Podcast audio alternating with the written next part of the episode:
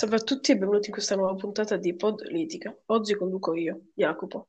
Oggi come ospite abbiamo Giulio di Nuovo Gruppo Liberale. Salve Giulio. Salve Se puoi tutti. presentarti e raccontare anche, se puoi raccontare di te la tua carriera politica nel web. Certamente.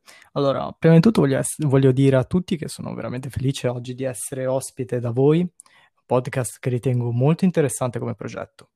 Eh, mi presento, sono Giulio, sono fondatore, presidente, segretario, chi più ne ha più ne metta, di Nuovo Gruppo Liberale, un eh, partito fittizio, un partito del web nato all'incirca il 20 dicembre del 2020 un anno catastrofico che alla fine ci ha voluto regalare questa idea di creare un partito do- del web.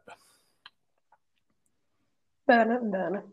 Prima di passare un attimo alla tua visione della politica e dei tuoi ideali, facciamo un, eh, facciamo facciamo un po' di domande sull'attuale situazione politica italiana. Tu come reputi il- l'operato del governo in questi mesi? Intendo ovviamente il governo, il governo Conte 2 in questi mesi di pandemia, da marzo a, a- da oggi. Allora, devo dire che inizialmente la scelta di chiudere tutto verso marzo, mi pare, metà marzo, sinceramente da me è stata condivisa, eh, assolutamente è stata una grande idea avanguardistica in tutta Europa, possiamo notare in effetti che altri paesi più nordici non hanno avuto questa scelta e ne hanno visto le conseguenze. Quindi, in primo punto, l'operato del governo Conte fino a aprile circa è stato veramente ottimo. Il problema si è posto quando all'opposizione non hai dei, dei chihuahua, hai dei cani che mordono per ogni cosa. Sono dei cani, quelli all'opposizione, non volto all'insulto, ma volto allo sbranare. Ogni piccolo dettaglio non è stato fatto passare per, eh, per piccolo, come lo doveva essere, e invece è stato molto preso di media, pre- scusa, preso di mira dai media. Diciamo che io reputo mh, nel prima- nella prima parte del Conte 2 un lavoro ottimo e poi sempre in discesa. Il lavoro è sempre stato in discesa, sempre prestazioni calanti, contagi che aumentano, governo incapace nella seconda parte della pandemia a gestire, eh, partendo dalle zone che ehm, in un primo punto si sono rivelate la catastrofe, la chiusura, e poi per un secondo punto, che secondo me è il punto più critico dell'attuale situazione italiana, è quella economica. Il punto economico è stato veramente la Caporetto, a me piacerebbe definirla, anche se piacere qua ce n'è poco. Il- la chiusura di tantissimi, veramente tanti servizi commerciali è stata incredibile per me. Ci troviamo attualmente nel default finanziario italiano. Bene, a proposito dell'opposizione che hai menzionato nel Certo. tuo intervento, tu, eh, voi, da quanto, quindi da quanto ho capito, tu non ti senti rappresentato dall'attuale destra. Ah, Eh, vi voglio fare una domanda, perché non, resta- no- perché non ti senti rappresentato? E qual è la tua destra ideale? Quale sarebbe la tua posizione ideale?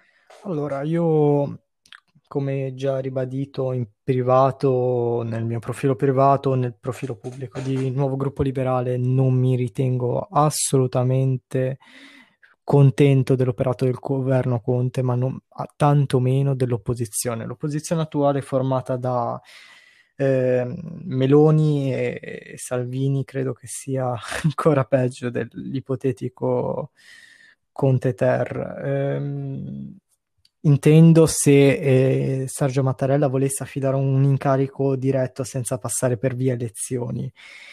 Per il resto lo ri- mh, trovo che la destra populista sia sempre stata indietro per molti, ma molti anni. La destra populista spero che non vada mai, ma mai al potere in un'Italia perché sarebbe una disfatta economica in primis e una disfatta a livello umanitario. Non, non mi ritengo io una persona di sinistra né dal punto economico né dal punto psicologico, ma mm, sì, Mm, però la destra attuale, credo, a me, a me, parlando in prima persona, non mi rappresenta per niente, anzi io mi ritrovo molto più rappresentan- rappresentato dai rappresentanti del centro, quindi dal Partito Radicale, dal- dalla Bonino di Più Europa e soprattutto da Carlo Calenda di Azione. Sì, quindi tu ti definissi rappresentato da quella, quel- quella parte dell'opposizione che, di più Europa, di, Sì, del, di del gruppo azione, misto, quello più Che radicale. hanno comunque cercato di collaborare, capito? Mhm. Sì. Poi un'ultima domanda. Ehm, tu cosa, quali sono, dimmi brevemente quali sono delle riforme che faresti in Italia, cosa cambieresti, degli brevi elenchi, non devi per fare for- non devi per forza fare una, una- una grande riflessione. Allora, parlo molto semplicemente da persona eh, impostata alla mentalità della Thatcher, quindi partirei sicuramente dal taglio della spesa pubblica, ma non nei settori, attualmente no, attualmente no, perché la trovo una situazione veramente orribile per tagliare la spesa pubblica, ma piccoli tagli di bonus li farei assolutamente, che è un punto che ho riportato più volte nelle stories di Instagram, ma anche nei punti del del partito. Ehm, partendo dai tagli della spesa pubblica, andrei poi a finire nei tagli dei bonus, quindi nei tagli dei bonus che sono stati dati attualmente in questa situazione, tipo il bonus monopattino, tanto per menzionarne uno, che è veramente, credo, la fine del, del ragione, della ragione di questo governo. E passando per poi a livello di riforme, mh, la privatizzazione. Io sono un liberale, mi ritengo liberale, mh, liberale economicamente di destra. La privatizzazione la trovo attualmente forse la via migliore per i settori più critici, non quelli per, eh, per i settori convenienti allo Stato, che possono essere, che ne so, i- la salute o altri fattori che io terrei pubblici e logicamente finanziati dal, dalle tasse, dalle imposte italiane e assolutamente da sviluppare al più presto possibile. Per altri settori, come dicevo, la privatizzazione dei- magari dei trasporti, delle vie di trasporto pubbliche, ma soprattutto vi parlo per il concetto di Alitalia. Alitalia credo che sarebbe attualmente la prima cosa da privatizzare a livello di altre riforme, non lo so, od- adotterei qualche, qualche spunto dalla, dalla penisola scandinava. Eh, andrei a fare qualche, qualche riforma a livello ambientale copiando la, la penisola scandinava, copiando quel modello che si è ritenuto funzionante, anche se non sono un grande amante del- dei modelli economici dell'attuale Svezia. Danimarca, li trovo una terza via, ma non le trovo neanche social dem. Credo che sia uno dei pochi stati dove la terza via può funzionare al massimo, ma attualmente in Italia secondo me non può funzionare. Comunque a livello di politiche ambientali prendere sicuramente spunto dai paesi del più nord, quindi con parchi, con divieti di fumare, come sta adoperando secondo me un lavoro ottimo Milano e pale eoliche a livello danimar- danese, scusate. Bene, bene. Mm, va bene. Eh, ultima domanda, perché la puntata comunque sta andando oltre. Secondo te, come si evolverà la situazione, l'attuale situazione politica? Conte-Tero oppure elezioni? Allora, penso che un... eh, E, scusa, e poi un altro punto, e tu cosa, tu cosa speri? Sì, Tu sì, cosa sì, sì, speri? allora, assolutamente. Io parto dal mio punto di vista, che è un punto di vista che attualmente forse è impopolare, però lo ritengo giusto. In una situazione di emergenza deve decidere il popolo. Eh, elezioni. Non lo dico da una parte populista, né tantomeno da una parte che sostiene Salvini, ma credo che attualmente le elezioni dovrebbero...